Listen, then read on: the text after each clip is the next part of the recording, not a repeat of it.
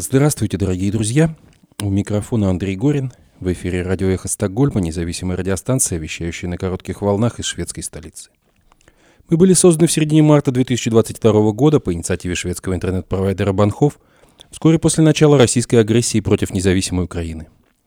Сегодня 10 февраля 2024 года. Полномасштабная война продолжается уже 717 дней.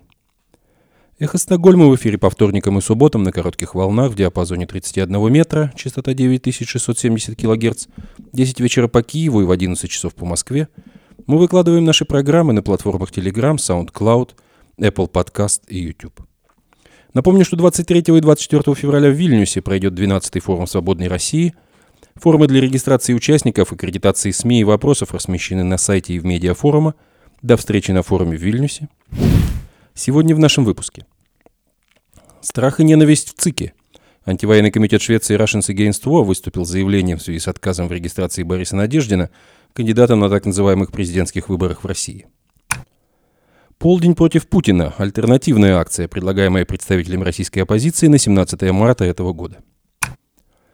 Правозащитная организация Human Rights Watch опубликовала результаты большого расследования последствий осады и штурма Мариуполя российскими войсками в первые месяцы войны в Украине. Генеральный секретарь НАТО Йенс Столтенберг призвал Европу увеличить производство оружия, чтобы поддержать Украину и готовиться к десятилетиям конфронтации с Россией. В Киев приехала делегация Конгресса США, которая обсудит судьбу застрявшего в Конгрессе решения о многомиллиардных ассигнованиях на помощь Украине. 8 февраля президент Украины Владимир Зеленский ожидаемо заменил верховного главнокомандующего украинской армии. Вместо Валерия Залужного им стал Александр Сырский. Основные отклики в Украине и в мире. Финляндия отправляет Украине 22-й пакет военной помощи на сумму 190 миллионов евро. Норвегия планирует поставить Украине дополнительные системы ПВО на САМС. Секретарь Совета национальной безопасности и обороны Украины Алексей Данилов заявил, что в разбившемся под Белгородом самолете Ил-76 не было украинских военных. Гримасы русской диктатуры. Вадим Красиков, убийца из путинских спецслужб, которого русский диктатор предлагает обменять на журналиста Wall Street Journal Эвана Гершковича. Хроника репрессий в России. На красноярского художника Василия Слонова, сделавшего неваляшку с имитацией тюремных татуировок, завели уголовное дело и задержали. Умер Юрий Борзов, придумавший в свое время с Андреем Макаревичем группу «Машина времени». Куда плывет корабль дураков? Сегодня мы предложим вашему вниманию стрим на канале форума «Свободной России» с участием Дмитрия Гудкова и Игоря Эйдмана, где, в частности, обсуждается ситуация с так называемыми грядущими президентскими выборами в России.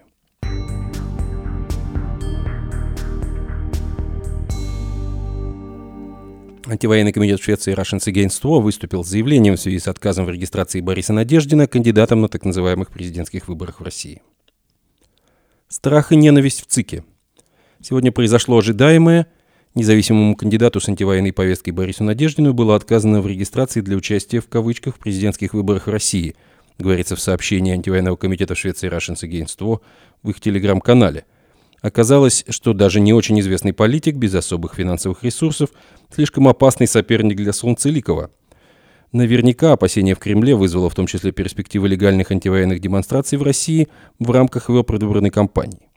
Со страхом там смотрят и на волонтерскую организацию штабов, выросшую из воздуха за короткий срок. Это очень заметно по чернушной информационной кампании, которая сопровождала отказ. Спонсированные из Кремля вбросы имеют своей целью одно – отбить желание в чем-либо участвовать. Скоро мы напишем, что предлагаем и будем делать сами в день электорального события, написано в сообщении антивоенного комитета Швеции Russians Against War. Но другое совместное действие, которое вы можете совершить уже сейчас, подписать петицию о нелегитимности выборов в России, направленную в Европарламент и составленную при поддержке группы европарламентариев. Ссылки на шведский вариант петиции и основной опубликованы в сообщении в телеграм-канале антивоенного комитета Швеции Russians Against War.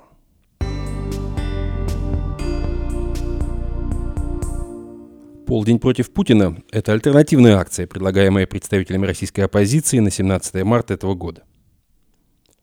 «Полдень против Путина» — всероссийская акция протеста 17 марта 2024 года в 12 часов. Об этом написано на сайте акции полденьпротивпутина.орг. 15-17 марта 2024 года состоятся так называемые выборы президента Российской Федерации, результаты которых, к сожалению, никак не зависят от волеизъявления граждан.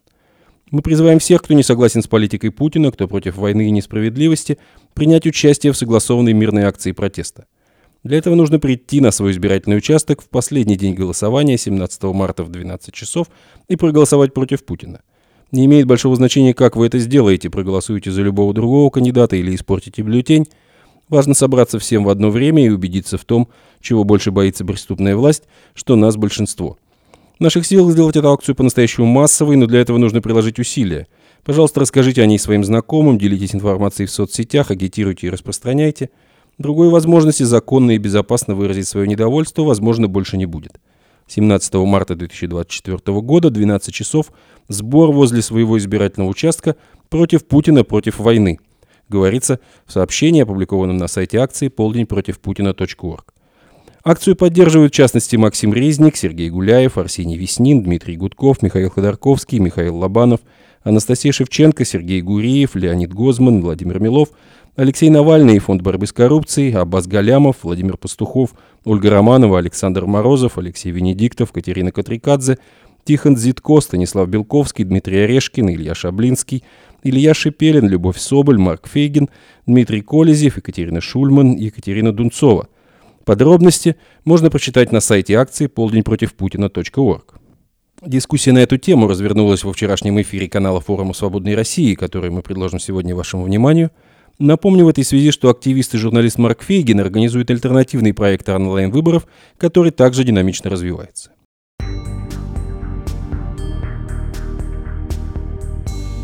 Правозащитная организация Human Rights Watch опубликовала результаты большого расследования последствий осады и штурма Мариуполя российскими войсками в первые месяцы войны. Расследование проводилось почти 2 года с начала полномасштабного вторжения России в Украину совместно с украинской правозащитной группой Truth Hounds при участии архитектурно-криминалистической группы C2 Research, использующей методы архитектурного моделирования для реконструкции мест преступлений. Ранее такими же способами были смоделированы места убийств в Буче и обстрел переполненного вокзала в Краматорске российскими кассетными снарядами в апреле 2022 года. В основе 215-страничного доклада лежат свидетельства 240 человек, преимущественно бежавших жителей, а также анализ десятков спутниковых снимков и более 850 фотографий и видео.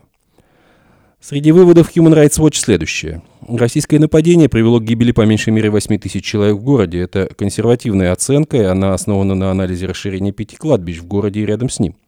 С марта 2022 по февраль 2023 на них было захоронено не менее 10 тысяч человек.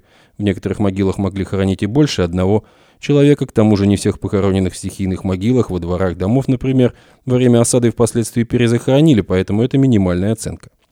По оценке Human Rights Watch, смерть 8 тысяч из них напрямую связана с войной. Либо она насильственная, либо обусловлена отсутствием чистой воды и медицинской помощи в последующие месяцы.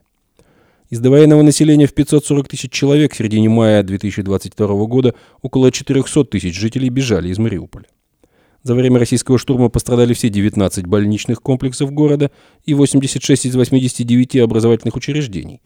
Исследователи детально проанализировали места наиболее известных российских ударов, в том числе по драматическому театру и роддому при больнице номер 3. В большинстве случаев не было выявлено никаких признаков украинского военного присутствия рядом с ними, что часто утверждали российские власти, либо это присутствие было настолько ограниченным, что российские удары были явно непропорциональными. После оккупации российские власти снесли множество поврежденных зданий. Это само по себе не противоречит обязанностям оккупирующей державы, пишет Human Rights Watch, но вместе с этим Россия не дает возможности провести независимое расследование и фактически занимается уничтожением улик. В этой части потребовалось 3D-моделирование. Human Rights Watch выделила 17 российских и пророссийских формирований, действующих в Мариуполе, и их командиров, и перечисляет российских должностных лиц, несущих командную ответственность за их действия. Список возглавляет президент Путин, за ним следует министр обороны Шойгу, начальник генерального штаба Герасимов и еще несколько генералов более низкого ранга. Интересно, что среди них нет генерала Михаила Мезинцева, который даже правительство некоторых стран называли мясником Мариуполя. В числе лиц, не входящих в военную вертикаль командования, но несущих, как полагает Human Rights Watch, командную ответственность за военные преступления в Мариуполе, перечислены 2 чеченских руководителей Рамзан Кадыров и Адам Делимханов, и глава самовозглашенной и тогда еще не аннексированной так называемой ДНР Денис Пушилин.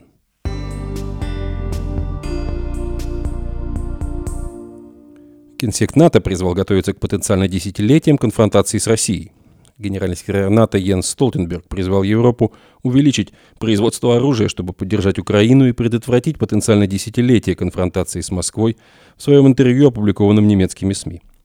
В преддверии ключевой встречи министров обороны стран НАТО в Брюсселе и второй годовщины российско-украинской войны Столтенберг заявил, что необходимо быстрее восстанавливать и расширять нашу промышленную базу, увеличивать поставки на Украину и пополнять наши собственные запасы. Это означает переход от медленного производства в мирное время к производству с высоким темпом в условиях конфликта, заявил он в частности в интервью немецкой воскресной газете Welt am Sonntag. Непосредственно военной угрозы в отношении какого-либо союзника не существует. В то же время мы регулярно слышим угрозы Кремля в адрес стран НАТО, сказал Столтенберг. Вторжение России в Украину, продолжающееся почти 2 года, показало, что мир в Европе нельзя воспринимать как должное, сказал глава НАТО, подчеркнув важность защиты стран, входящих в альянс. Пока мы инвестируем в нашу безопасность и сохраняем единство, мы будем продолжать сдерживать любую агрессию, сказал он. НАТО не стремится к войне с Россией, но мы должны быть готовы к потенциально десятилетней конфронтации. «Мы внимательно следим за действиями России и усилили свое присутствие в восточной части Альянса», — сказал Столтенберг. «Если Путин победит в Украине, нет никаких гарантий, что российская агрессия не распространится дальше. Поэтому поддержка Украины сейчас и инвестиции в собственный потенциал НАТО — это наша лучшая защита». Министры обороны стран НАТО встретятся в Брюсселе 15 февраля, за неделю до второй годовщины российского вторжения в Украину. Ключевым моментом переговоров станет заседание контактной группы по вопросам обороны Украины.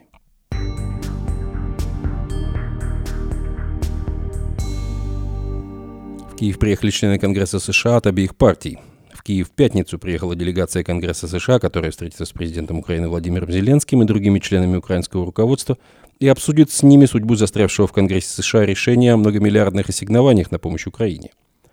Как сообщила в сети X посол США в Киеве Бриджит Бринк, в состав делегации входят члены Палаты представителей от обеих партий. Возглавляет ее республиканец, председатель комитета по разведке Майк Тернер, и с ним в Киев приехали республиканцы Френч Хилл, Зак Нан и демократы Джейсон Кроу и Абигайль Спанбергер. Мы приехали, чтобы сказать президенту Владимиру Зеленскому и другим, с которыми мы встречаемся, что Соединенные Штаты полностью поддерживают Украину и что США неустанно работают в Палате представителей и Сенате, чтобы обеспечить финансирование, необходимое для поддержки Соединенными Штатами обороны Украины от российской агрессии, цитирует выступление Марка Тернера на брифинге в Киеве агентство «Интерфакс Украина». Тернер заявил, в частности, что большинство конгрессменов за то, чтобы и дальше помогать Украине. Напомню, что Сенат США недавно согласовал, наконец, законопроект о помощи Украине, и президент США Джо Байден просит Конгресс быстрее его принять.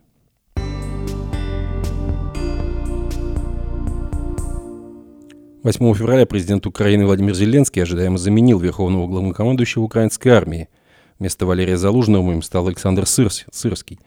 Это ожидаемое событие, тем не менее оно стало самым обсуждаемым событием прошедших дней. Основные высказывания и реакции в Украине и мире на произошедшее. Президент Владимир Зеленский поблагодарил Залужного и выразил желание, чтобы тот остался в его команде. Залужный не менее корректно выразил благодарность Генштабу, Минобороны страны и лично украинскому президенту.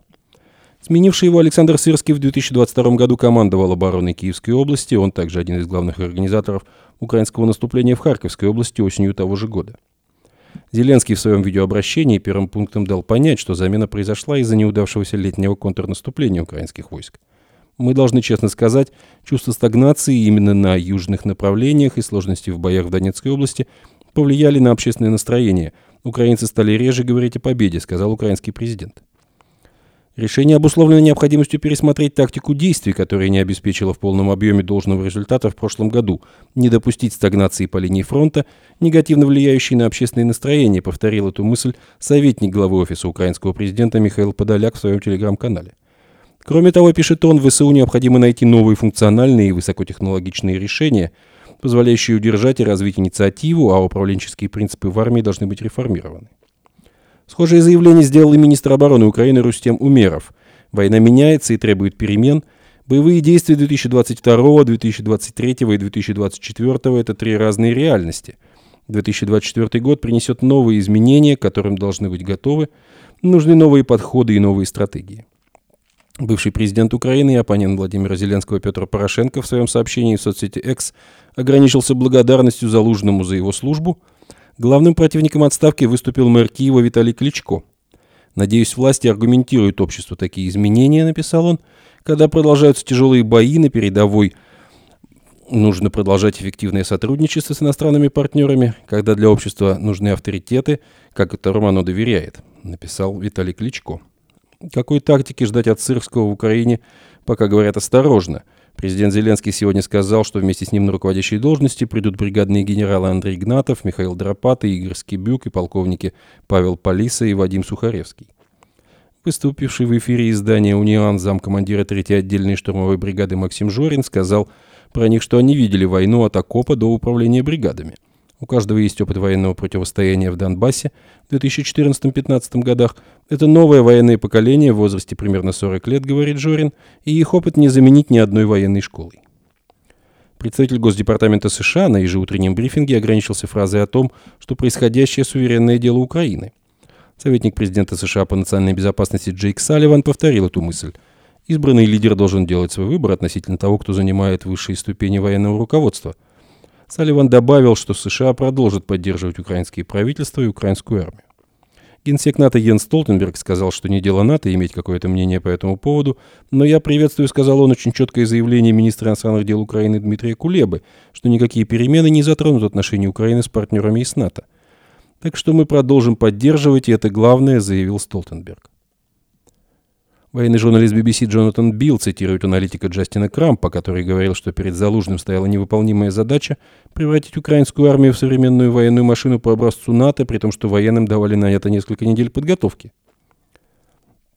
От себя Джонатан Билл добавляет, что хотя Залужный и был генералом постсоветской эпохи, но все же опыт службы в советской армии определяюще влиял на него.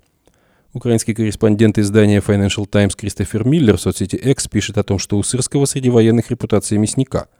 Несколько лет работающий в Украине журналист-экономист Оливер Кэрролл называет Александра Сырского гиперактивным педантом, который пользуется большим уважением среди генералитета. Как более мягко пишет журналист в соцсети X, у некоторых западных военных аналитиков есть по поводу Сырского сомнения, как и у многих из тех, кто находится под его строгим командованием.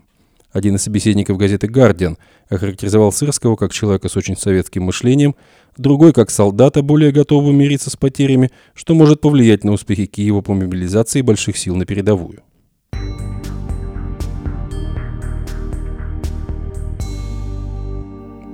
Финляндия отправляет Украине новый пакет помощи на 190 миллионов евро.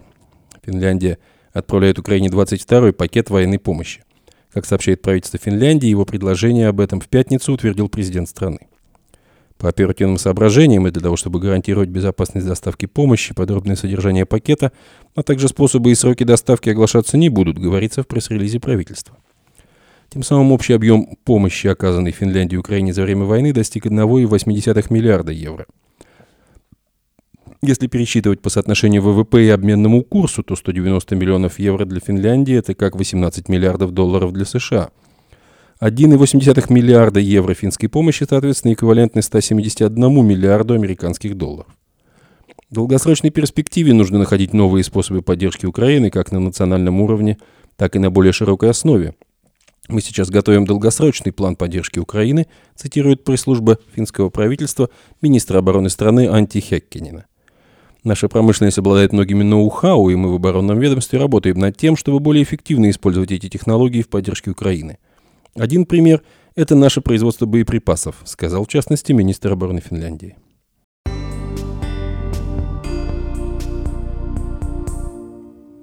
Норвегия планирует поставить Украине дополнительные системы ПВО «Насамс». Правительство Норвегии предложило парламенту заказать у производителя больше систем ПВО «Насамс», часть которых предполагается передать Украине. Об этом норвежское правительство сообщило 9 февраля на своем сайте. Передвижной зенитно-ракетный комплекс NASAM Norwegian Advanced Surface to Air Missile System средней дальности предназначен для поражения воздушных целей на малых и средних высотах в любых погодных условиях. Комплекс разработан норвежской фирмой Norwegian Kongsberg Companies совместно с американской фирмой Raytheon Company System. Эти комплексы уже есть на вооружении украинской армии. Стоимость заказа оценивается в 3,45 миллиарда норвежских крон, то есть более 300 миллионов евро. Норвежская система «Насамс» спасает жизни украинцев и предотвращает разрушение зданий и инфраструктуры. Российские ракетные и беспилотные атаки, широкомасштабные и жестокие, поэтому противовоздушная оборона является абсолютно решающей для Украины, приводит «Украинская правда» слова министра обороны Норвегии Бьорна Арельда Грамма. В то же время, как отмечает издание, министр обеспокоен тем, чтобы Норвегия как можно быстрее приобрела средства ПВО для собственной обороны. Какая часть заказанных вооружений поступит в Украину, пока неизвестно. Ранее поступали сообщения о том, как Норвегия и Дания стали одними из главных помощников Украины в противостоянии российской оккупации в пересчете на масштабы национальной экономики.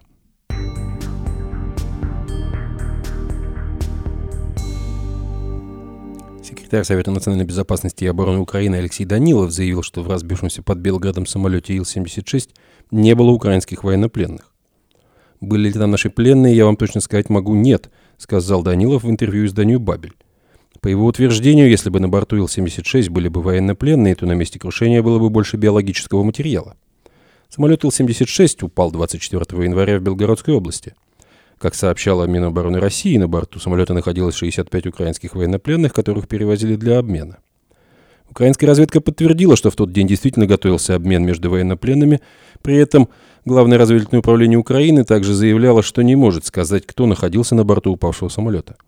В прошедший четверг американские источники газеты New York Times сообщили, что Ил-76 в Белгородской области 24 января действительно был сбит украинской системой «Патриот». Источники не подтверждают, что на борту находились украинские военнопленные, и допускают, что их могло быть меньше, чем те 65 человек, о которых говорят в России.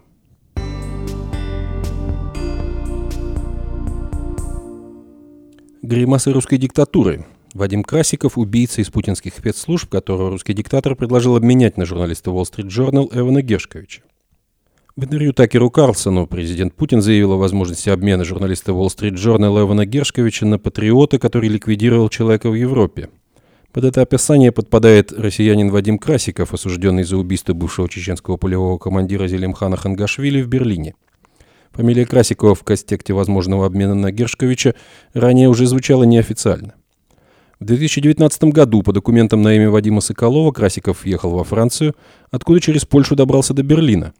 23 августа 2019 года Красиков в парке Малый Тиргартен подъехал на велосипеде к бывшему полевому командиру Второй Чеченской войны Зелимхану Хангашвили и убил его тремя выстрелами. После этого Красиков выбросил в шпрее пистолет и велосипед, снял парик и быстро переоделся.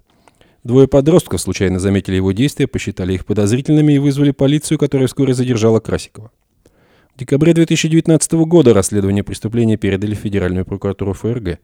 Так обычно происходит в тех случаях, когда в преступлении предполагается участие спецслужб другого государства.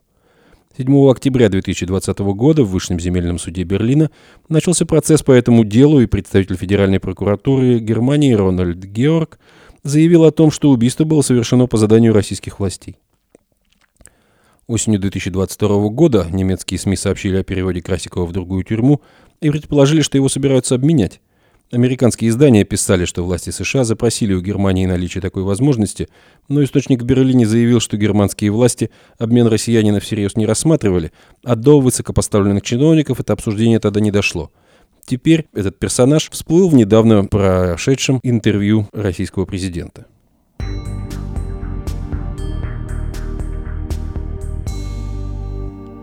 Хроника репрессий в России. На красноярского художника Василия Слонова, сделавшего неваляшку с имитацией тюремных татуировок, завели уголовное дело и задержали. Красноярского художника Василия Слонова задержали по уголовному делу о демонстрации запрещенной в России символики. Супруга Слонова опубликовала фрагмент постановления следователя, согласно которому против ее супруга возбудили дело именно по части 1 статьи 282.4 Российского уголовного кодекса. В октябре прошлого года Центральный районный суд Красноярска оштрафовал 54-летнего Слонова на 1000 рублей из-за инсталляции в виде неваляшки с имитацией тюремных татуировок. Суд признал арт-объект с символикой АУЭ. В ее постановлении говорится о том, что игрушку уничтожат. Жена художника написала в комментариях в Инстаграме, что накануне 8 февраля прошел обыск в доме и мастерской Слонова, изъяли ноутбуки, компьютер и телефон. Власти не комментировали эту информацию. Издание НГС24.ру пишет, что Слонов пытался ранее вылететь в Казахстан из-за уголовного дела, и его якобы задержали в аэропорту. Ссылаясь на свой источник, издание утверждает, что уголовное дело на художника завели, так как он не удалил фото неваляшки, опубликованное во ВКонтакте. Сейчас фото удалено. Слонов относил себя к сибирскому ироническому концептуализму, отмечает «Медиазона». В 2018 году активисты провластного движения «Серб» разгромили его выставку «Небесный Иерусалим», проходившую в московском арт-центре «Винзавод». Свободу Василию Слонову, свободу российским политзаключенным.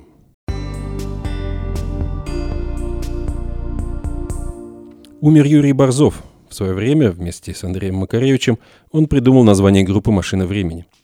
О смерти Борзова Андрей Макаревич сообщил в посте в Facebook. «Ушел от нас в лучший мир Юрий Иванович Борзов. 56 лет назад, в 9 классе, мы с ним придумали «Машину времени», и он стал нашим первым барабанщиком. Юра был очень красивым человеком во всех отношениях. И что бы он ни делал, рисовал, строил, рассказывал, получалось у него удивительно красиво», — написал Макаревич. Группа «Машина времени» была основана в 1969 году Андреем Макаревичем, Игорем Мазаевым, Юрием Борзовым, Александром Ивановым и Сергеем Ковагоя. Помимо названия группы, Борзов был автором фразы «Внештатный командир земли», которая стала названием одного из самых известных альбомов группы. Памяти Юрия Борзова.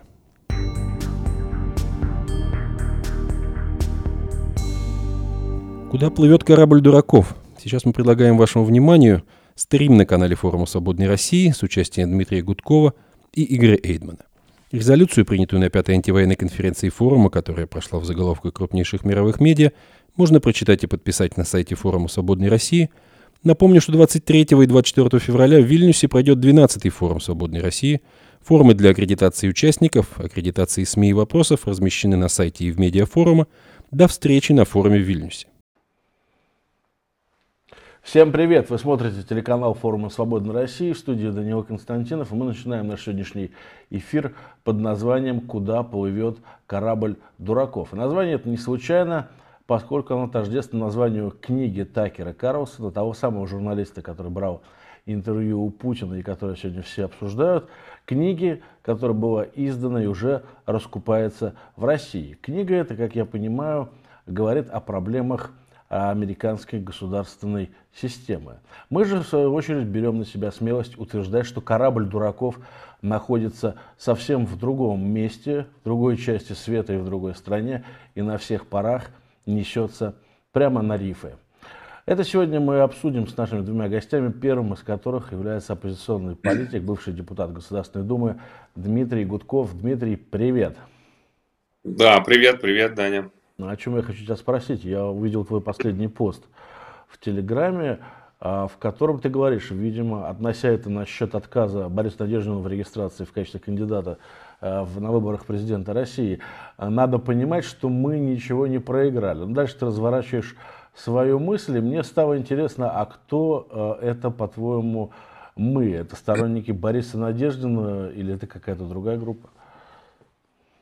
Я думаю, что я ровно все прямо сказал. Мы – это противники войны и противники диктатуры. Есть среди нас сторонники Надеждина? Ну, наверное, есть. Да? Но не все, очевидно, сторонники Надеждина. Есть сторонники других политиков. Мы – это вот то, что отдельно вообще от компании Надеждина. То есть, есть компания Надеждина. Ее правильно было, на мой взгляд, поддержать. Я бы даже сказал, не только поддержать, но и использовать для выражения протеста. Вот. При этом не нужно никем очаровываться, чтобы потом не разочаровываться. Нужно при этом понимать, что Борис Надеждин, к которому я отношусь лично с симпатией, я его знаю давно, да, я понимаю, что он там либеральных взглядов и противник войны.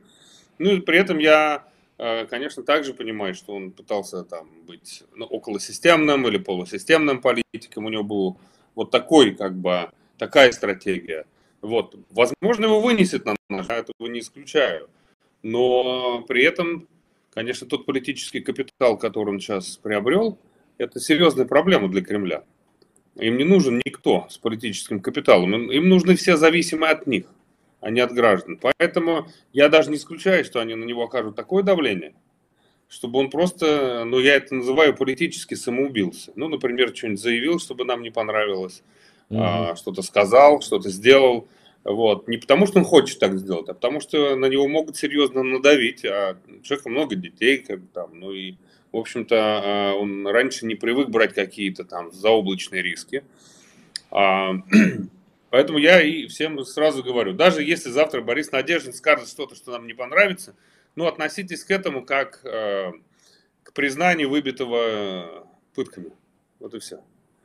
Понимаешь, дело в том, что Борис Надеждин уже сказал достаточно того, что нам не нравится, не только нам, но и многим другим, тем же украинцам. Я думаю, ты понимаешь, о каких высказываниях идет речь. Нет, здесь я имею в виду совершенно другое. Потому что, конечно же, Надеждин, он сейчас находится в России, да, и он пытается как-то там что-то делать именно в таких жестких условиях, когда за каждое неправильно сказанное слово тебя посадят. Поэтому все, что пока он сказал, скажем так, да, можно прочитать между строк так, как бы нам это могло понравиться. И опуская и закрывая глаза на какие-то его, ну, некие вынужденные такие фразы, да, которые он вынужден сказать для того, чтобы остаться в гонке, для того, чтобы его не посадили. Но пока это Эзопов язык. Эзопов язык мы читаем между строк, и, в принципе, там, ну, отчетливо мы видим человека, которому не нравится диктатура, не нравится война. Как он это выражает, это уже, в общем-то, отдельный вопрос. Но на него могут надавить так, да, и тогда он скажет так, что и между строк мы прочитаем тоже то, что нам не понравится. Я это имею в виду. Угу. Ты знаешь, все это время, пока шла кампания... Я не знаю, понятно я сказал? Да, я понял, да. Но я, ты прости, я в тебя немножко сегодня вцеплюсь, потому что у меня такая сценическая роль в эфире. Значит, и отлично, я хочу сказать, что все это время, пока шла кампания поддержки Надеждина, я хотел вот именно тебя вывести в эфир и спросить именно тебя. Вот смотри, какое-то время назад ты сказал, что главная цель — это делегитимация выборов Путина на Западе. Там, не только на Западе, вообще делегитимация. Вообще делегитимация. На Западе в том числе просто... Да, и вдруг после этого мы начинаем поддерживать Надеждина, вступать в эту гонку, которую мы изначально считаем нелегитимной, незаконной, несправедливой, несвободной и так далее. Нет ли здесь противоречий? Во-первых, мы поддерживаем не Надеждина. Мы поддерживаем тех людей, наших единомышленников, да, которые хотят сказать «нет» войне и показать что-нибудь неприличное в сторону Путина.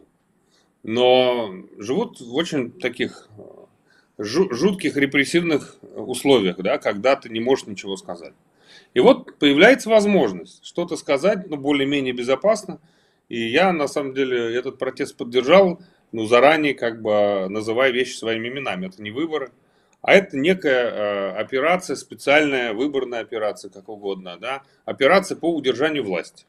И наша задача попытаться Путину поставить ножку, да, подножку, как бы, всей этой, как бы, банде в рамках этой кампании. И мы, на самом деле, эту подножку поставили. И очень эффективно. Объясню, почему. Значит, первое. Изначально Кремль хотел выдвинуть Путина как единственного народного кандидата, да, который пошел самовыдвижением, ему собрали там 3 миллиона подписей. Кстати, про 3 миллиона, вот если так кого-нибудь спросишь, не журналистов, никто не скажет, сколько Путин собрал подписей, никто не знает, никто этого не видел. И тут появляется кандидат Надеждин, у которого был 0% рейтинга, да, и которого, чью компанию вдруг решили все поддержать. И народным кандидатом стал Надеждин, ну, объективно, да, все видели живые подписи, все видели эти 200 тысяч, а 3 миллиона путинских никто не видел, хотя это в 15 раз больше.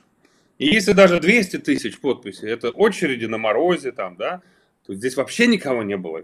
Значит, мы убили полностью игру Кремля и вот эту ставку на народного кандидата Путина, который превратился, вот после особенно решения ЦИКа, в человека, который, если раньше Навального боялся, с Навальным боялся конкурировать, да, теперь он боится с Надеждиным конкурировать, которого еще неделю назад рейтинг был 0%. Да? А завтра он, ну, как я написал, и с котом будет бояться конкурировать, потому что крыса. Вот. И это, на самом деле, серьезный удар по легитимности Путина, потому что мы ему обломали, как бы, вот эту попытку стать народным кандидатом раз. Да? Вот. Мы, по сути, создали... еще одного кандидата, который вышел на второе место с рейтингом 10% по разной социологии. Вот. И дальше либо его пустить нужно на выборы, и тогда это проблема, потому что такой кандидат антивоенный может даже с такой аккуратной позиции набрать и 30, и больше процентов, если он только за одну неделю вырос на 10. Представляешь, какой потенциал? А если не пустить его, что они сейчас пытаются сделать, то это значит... тоже удар по легитимности, все будут понимать, что единственного народного кандидата с живыми подписями Путин не пустил. Вот и все. Дальше И без Надеждина есть игра, и есть понимание, что мы будем делать дальше. Опять-таки, уже без Надеждина, наверное. А может быть, Надеждина это поддержит. Посмотрим. Подождите, я хочу этот вопрос отложить. Да. Я хочу отложить вопрос о том, что мы будем делать дальше. А вот и, кстати говоря, извини, пожалуйста, я добавлю. На Западе же это увидели. Я сейчас был в Германии, только что в Берлине. Все увидели очереди. Все увидели, кто реально пользуется хоть какой-то поддержкой граждан. Очередей не было ни на военкоматы, ни к Путину. Очереди были на границу с Грузией, чтобы сбежать от армии. И к Надеждину все. Это очень важно. Это на самом деле по-другому заставило их взглянуть на все происходящее внутри России. И я думаю, что эти очереди мы еще увидим 17 марта. А смотри, если завтра кандидат Дованков напишет у себя в Фейсбуке «Война – это плохо», значит ли это, что мы переключаемся? Я вам подарю кандидата... вот эту. Да. Да, но значит ли это, что мы переключаемся на Дованкова и начинаем говорить, идем все на выборы, да здравствует Дованков, антивоенный кандидат? Не знаю. Если вдруг это будет вызывать споры, разногласия и конфликт, то нет, нам не нужно этого делать. Вообще мой призыв очень простой. Мы все идем, выстраиваемся в очередь. 17 марта в 12 часов, в полдень против Путина. А теперь, пожалуйста, призыв Даниле Константинову, который, наверное, так же, как Иван Тютрин, сторонник бойкота. Правильно? Совершенно верно. Отлично. Я говорю, Дань, давай мы призовем твоих сторонников прийти и пообщаться в этих очередях с людьми. Не надо даже заходить на избирательный участок, просто выйти и показать, что нас много. Не надо, хочешь не голосуй, хочешь не заходи даже на участок. Надо постоять в очередях, чтобы люди увидели, что... их много, кто против войны и против Путина. Нормальная тема? Ну, в целом. Слушай, я знаю эту идею. Мы показываем, грубо говоря, мы создаем огромные очереди, чтобы Путина опустить таким образом. Я говорил об этом с Тютриным, я говорил с разными людьми, они говорят нормально. Если вы нас не заставляете голосовать там за Дованкова, Надеждина, еще кого-то, это нормально. Я говорю, замечательно. Я говорю, а теперь всем остальным, кто хочет, делайте, что хотите. Нам важны очереди, нам нужно показать, что в 12 часов, я не знаю, там, 1 миллион человек в Москве вышел и выстроился на эти избирательные участки, по 1000 на каждый. Все. И мы дальше показываем. То же самое будет с путинскими 86%, как и с 3 миллионами, которые якобы он собрал в свою поддержку. В них никто не поверит. Вот как бы основная задача. А там дальше Дованков, не Дованков, вообще плевать, потому что неважно, что ты там, сделаешь на избирательном участке. Хотя, конечно... я лично буду призывать хотя бы испортить бюллетень, хотя бы, да, потому что, чтобы им пришлось фальсифицировать еще во время подсчета голосов, но это отдельная тема, мы не должны тратить время на выяснение, кто прав, кто виноват. Но выстроиться в очереди важно даже почему. Вот представь, сидит какая-нибудь семья, у них там 9-этажный дом, 3 подъезда, и они боятся слова сказать против войны, думают, что они в меньшинстве. И тут они говорят, получают от нас призыв в 12 часов в полдень против Путина прийти на избирательный участок. Они туда приходят и видят, что там же в этой очереди стоят соседи напротив, соседи снизу, соседи сверху, соседи из соседнего подъезда, из соседнего дома. И думаю, они понимают, что да ни хрена подобного, нас не меньшинство, нас большинство. Они будут себя по-другому ощущать, они познакомятся, да, и это изменит настроение и атмосферу в стране. Вот к чему я буду призывать. А уж что сделать на избирательном участке, уже не так важно. Хотя, конечно, здесь тактически мы можем где-то поспорить. Но самое главное, пусть люди, все наши сторонники, единомышленники, пусть соберутся вместе. Пусть это, не знаю, акция протеста, давайте ее называть, как угодно. Спасибо, Дмитрий. К нам сегодня сейчас подключился Игорь Рейдман, человек, как я думаю, с несколько другой позиции. Сейчас проверим мои догадки. А мы, кстати, с Игорем, обсуждали Игорь, приветствую, в Берлине. Привет, там есть разные, кстати, варианты, разновидности того, как можно эту полдень против Путина провести, да. Так что все, я тогда передаю Игорю эстафету. Да, ты пошел, да, точно. Ну, если хочешь, оставайся, чтобы у меня там потом были еще вопросы, но это будет не скоро. Ну, давай, я еще могу минут 10-15. Хорошо. Игорь, приветствую вас. Вы, наверное, слышали наши разговоры или его часть хотя бы? Ну, я представляю, что Дмитрий говорит, я его не первый раз слышу. Мы тем более действительно совсем недавно общались на форуме иноагентов, там был отдельный круглый стол, посвященный выборам, и обсуждали там всякие конкретные прикладные темы. Ну, вот, так что я более-менее в курсе. Как вам вообще эта идея, которую сейчас пропагандирует Дмитрий? Вы имеете в виду приход в 12 часов дня, полдень против Путина? Полдень против Путина. Да. Да, скажем так, она мне нравится, но с определенными оговорками. Значит, как бы тут есть два момента, на которые я бы хотел обратить внимание. Я, в принципе, уже говорил об этом публично тоже. Значит, у меня есть сильное опасение, что если люди просто придут в полдень против Путина, значит, просто придут и встанут в очереди, то как бы эти очереди, учитывая, что там не будет все-таки столпотворения, понимаете? Я, конечно, высокого мнения о мобилизационном потенциале российской оппозиции и ее YouTube-ресурсов, но все-таки я думаю, что если где-то и будет, там, не знаю, ну, какие-то сильные очереди, то это будет исключение, а отнюдь не правило. Так вот, ну, будут очереди, ну и по большому счету власти скажут, покажут по телевизору и скажут, вот народ стоит в очередях, чтобы выполнить свой гражданский долг, значит, проголосовать. Конечно, большинство получит Путина, получит так, что это как бы они приватизируют просто эту акцию или, по крайней мере, информационный след от нее. Скажем так, я думаю, что учитывая, что у них все-таки, при том, что да, у нас есть свои ресурсы, но у них гораздо больше информационных ресурсов.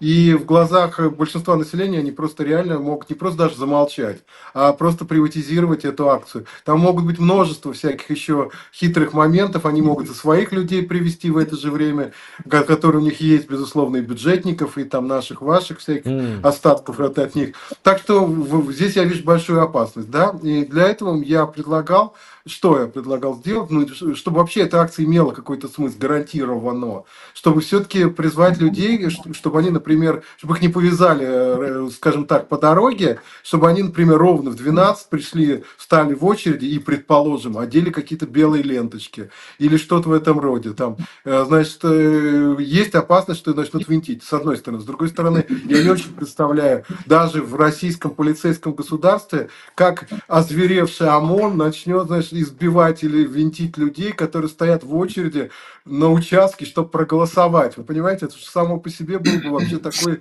нонсенс совершенно дикий. И здесь уж точно... И здесь, кстати, точно, если говорить о делегитимизации, главной задачи наших действий, здесь как раз, если бы они на это пошли, это была бы мощная делегитимизация. Так что, с моей точки зрения, акция в полдень против Путина, она может быть интересна, безусловно, но надо придумать, как продемонстрировать, что это люди стоят именно те, кто против Путина, а никто не попадет, понимаете? Значит, без этого, мне кажется, она может не выстрелить. Это первое. Второе, я не считаю, что нужно участвовать в голосовании. Я категорически против того, чтобы голосовать за кого бы то ни было из оставшихся депутатов. Откровенно говоря, я бы за Надеждина голосовать не стал, но это мое частное мнение. Но за остальных голосовать это просто, ну, а мне кажется, это просто играть на стороне администрации, потому что это вносить какой-то оживляж, выборы, не более того. Тем более, я думаю, что Кириенко сейчас активно протаскивает Дованкова, потому что это его личный индивидуальный проект, а у каждого чиновника, помимо их официальных обязанностей, есть еще и своя игра какая-то. Кириенко из людей хитрых и всегда себе на уме. Я его знаю еще с нижегородских времен. Так что я думаю, что у него тут с этим Дованковым, с новыми людьми, это некая своя такая свечная фабрика, как у отца Федора, которая для него принципиально важна. И здесь его поддерживать смысла никого нет. Тем более, вот вчера мы обсуждали на одном из зумов многочисленных выборы, и люди начали какие-то же ужасы про него рассказывали. Оказывается, он участвовал в принятии многих репрессивных законов. И, например, для ЛГБТ, а я считаю, что представители этого сообщества сейчас крайне мотивированы к какому-то протесту в результате давления на них мощнейшему, он совершенно неприемлем, потому что он голосовал за закон по запрещении трансгендерного перехода. Ну и для других, в принципе, тоже, потому что он много еще гадостей всяких сделал. Но остальные вообще не обсуждаемы. Поэтому они еще, скажем так, больше, по крайней мере, на уровне риторики, они еще больше фашисты, чем сам главный наш фюрер Владимир Путин, на уровне риторики, по крайней мере. Так что, если уж приходить, да, протестовать, да, голосовать, с моей точки зрения, нет. Дмитрий, такой вопрос уточняющий. Я понимаю, что ты отвечал в общем на возражение Игоря, которое прозвучало раньше, еще чем он подключился, из моих уст. Дмитрий действительно отвечал примерно на возможность приватизировать протест путинской пропаганды за вычетом одного «но». Все-таки я не мог предположить, сейчас понимаю, что это возможно. А вот, предположим, действительно путинисты возьмут и придумают такой ход, что они сгоняют в 12 часов бюджетников на участке, которые будут под камерой на весь мир рассказывать, что мы пришли сюда за Владимира Путина. Каково? Значит, этого не нужно совершенно бояться. Приведу несколько цифр. Значит, мобилизационный потенциал Кремля, ну, в лучшем случае, мы знаем эти все путинги, там, митинги вот, за Путина и так далее. Это там десятки тысяч, грубо говоря, да, ну, может быть, там 50-60 тысяч они наберут, но это они завезут автобусами со всех регионов ближайших, да, и, во-первых, эти люди не могут и не имеют права голосовать, да, ну, пожалуйста, ребят, спрашивайте у них, откуда они приехали. Да, что у них в паспорте, место жительства, это раз. Во-вторых, даже, ну, представьте, ну, привезли они 50 тысяч. В Москве, по-моему, 3 тысячи избирательных участков. То есть, если вы поделите, там, 60 тысяч на 3 тысячи, вы получите по сколько человек на избирательном участке? По 20? Правильно? Ну, прекрасно. Придет 20 человек, начнут кричать, устроить спектакль. Спектакль привлечет больше внимания. Все поржут, поснимают их. Ну, то есть я вот этого совершенно не боюсь. Даже если они привезут. Пусть они вступают в конфронтацию. Пусть они, вернее, в эту информационную, так сказать, соревнование. Это же будет даже интереснее. Этого я как раз совершенно не боюсь. И все, что они могут сделать, это только в Москве. Все. Дальше у них нет никакого организационного потенциала. Они уже нигде не сделают. У них нет такого. И мы это увидим, автобусы, мы покажем автобусы, как их свозили отовсюду. Это не... У нас миллион в Москве, ну, гипотетически, если мы правильно все сработаем, то мы можем претендовать на миллион человек, которые выйдут на участке. Это миллион фотографов, миллион видеооператоров, у каждого телефона, а может и по два телефона, да? Вот. И с этим ты ничего уже не поделаешь. Ну, абсолютно. Тем более там, например, в каком-нибудь центральном округе Москвы, да, у нас 1000 выстроится. Ну какие там бабушки, которые будут кричать? Во-первых, давайте так, по-честному. Все эти бюджетники несчастные, которые гоняют туда-сюда, они не очень-то горят желанием, да, где-то за Путина вписываться. Ну будет 5 человек, которые будут орать специально для Первого канала.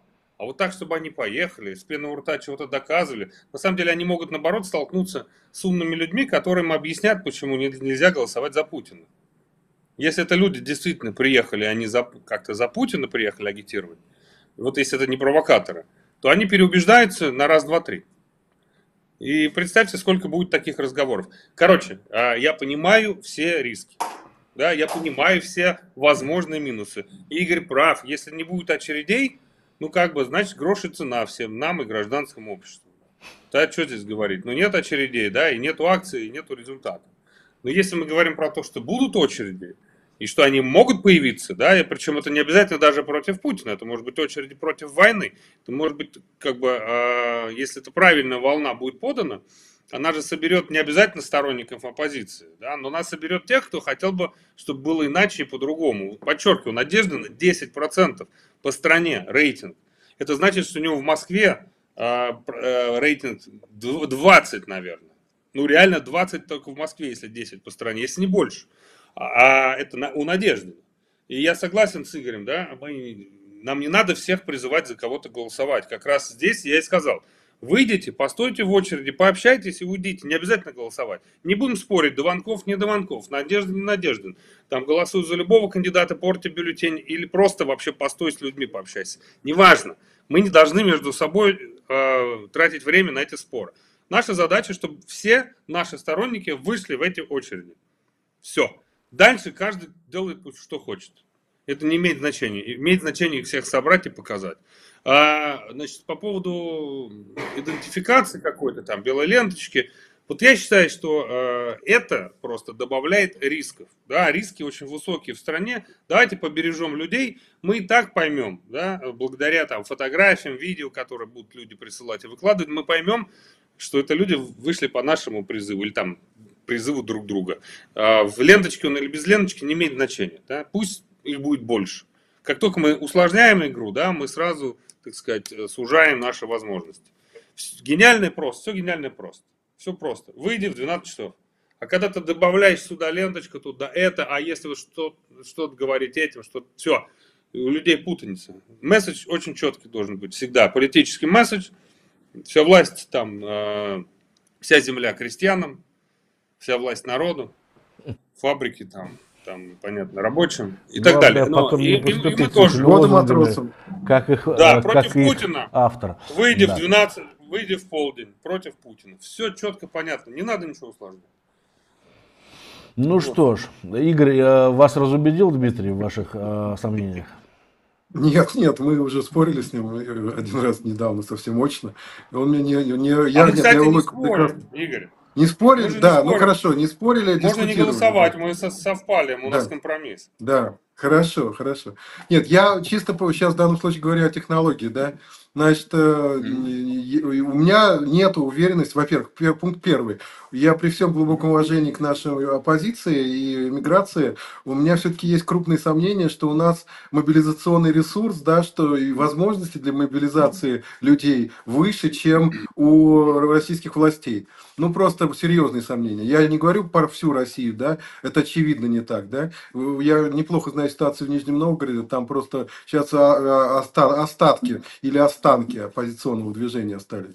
Вот, но даже и в Москве, и в Питере, там еще, может быть, пары городов наиболее активных, и все равно, я думаю, тоже не так. Это первый момент. Второй момент. Насчет того выхода просто, да, действительно, все гениальное просто, и чем проще месседж, тем он лучше усваивается. Это известно, да? С одной стороны. С другой стороны, я вообще не представляю, как очереди людей, которые идут голосовать к участку, как эти очереди могут быть каким-то оппозиционной акцией. Понимаете, люди пришли голосовать, отдать свой гражданский долг.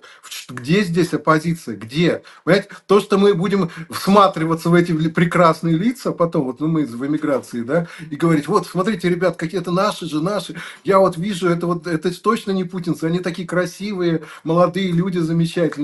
Конечно, они не могут быть прийти за Путина голосовать, но это наше, что называется, самоудовлетворение, да, но страна-то этого не заметит. Я просто уверен, что страна этого не заметит. Ну, были какие-то, говорят в Москве, вот так вот рассказывают, говорят в Москве какие-то оппозиционеры хотели в 12 прийти к участкам и все разгромить. Но, значит, Путин послал ОМОН, и они испугались, и стали в очереди. Ну, то есть, я не вижу никакого потрясения, да. Люди пришли в очереди проголосовать в 12 больше, чем обычно, и это что-то вообще изменило или что-то продемонстрировало.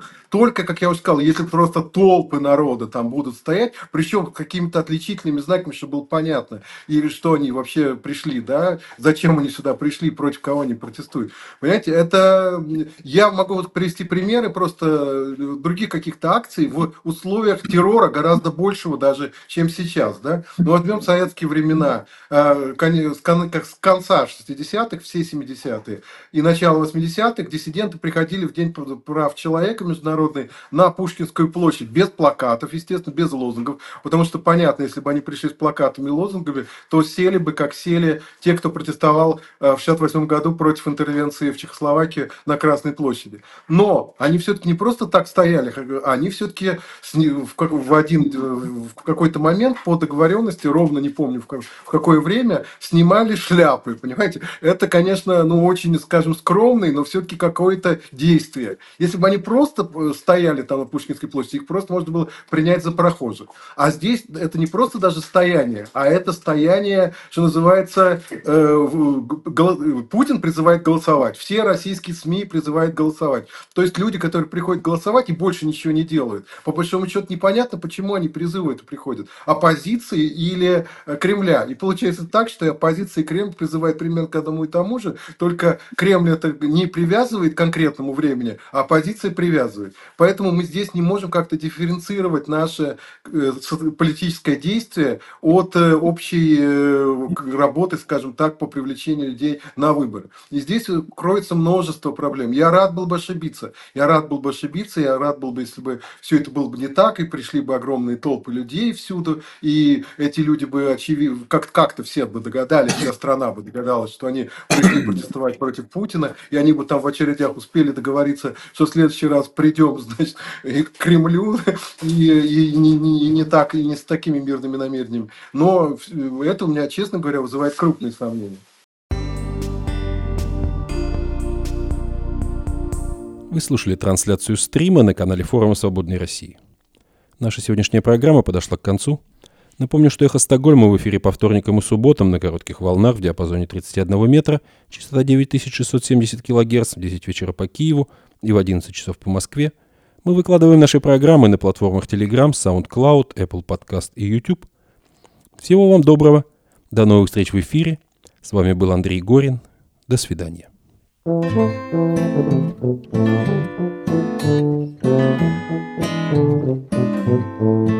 Все бродит по кругу в постылом дому. Мы это 100 раз проходили. Кричащих мы против забрили в тюрьму, кричащих мы за наградили. Осталась несжатой одна полоса в когда-то цветущей природе.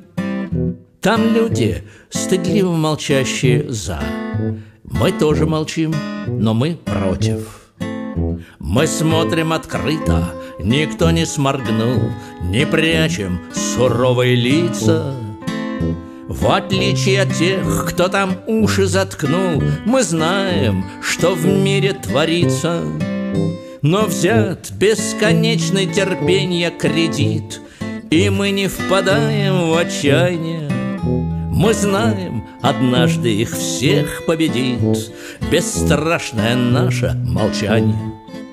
Свое направление меняет гроза, нас этому в школе учили. По шапке получат все те, кто был за, кто против, уже получили.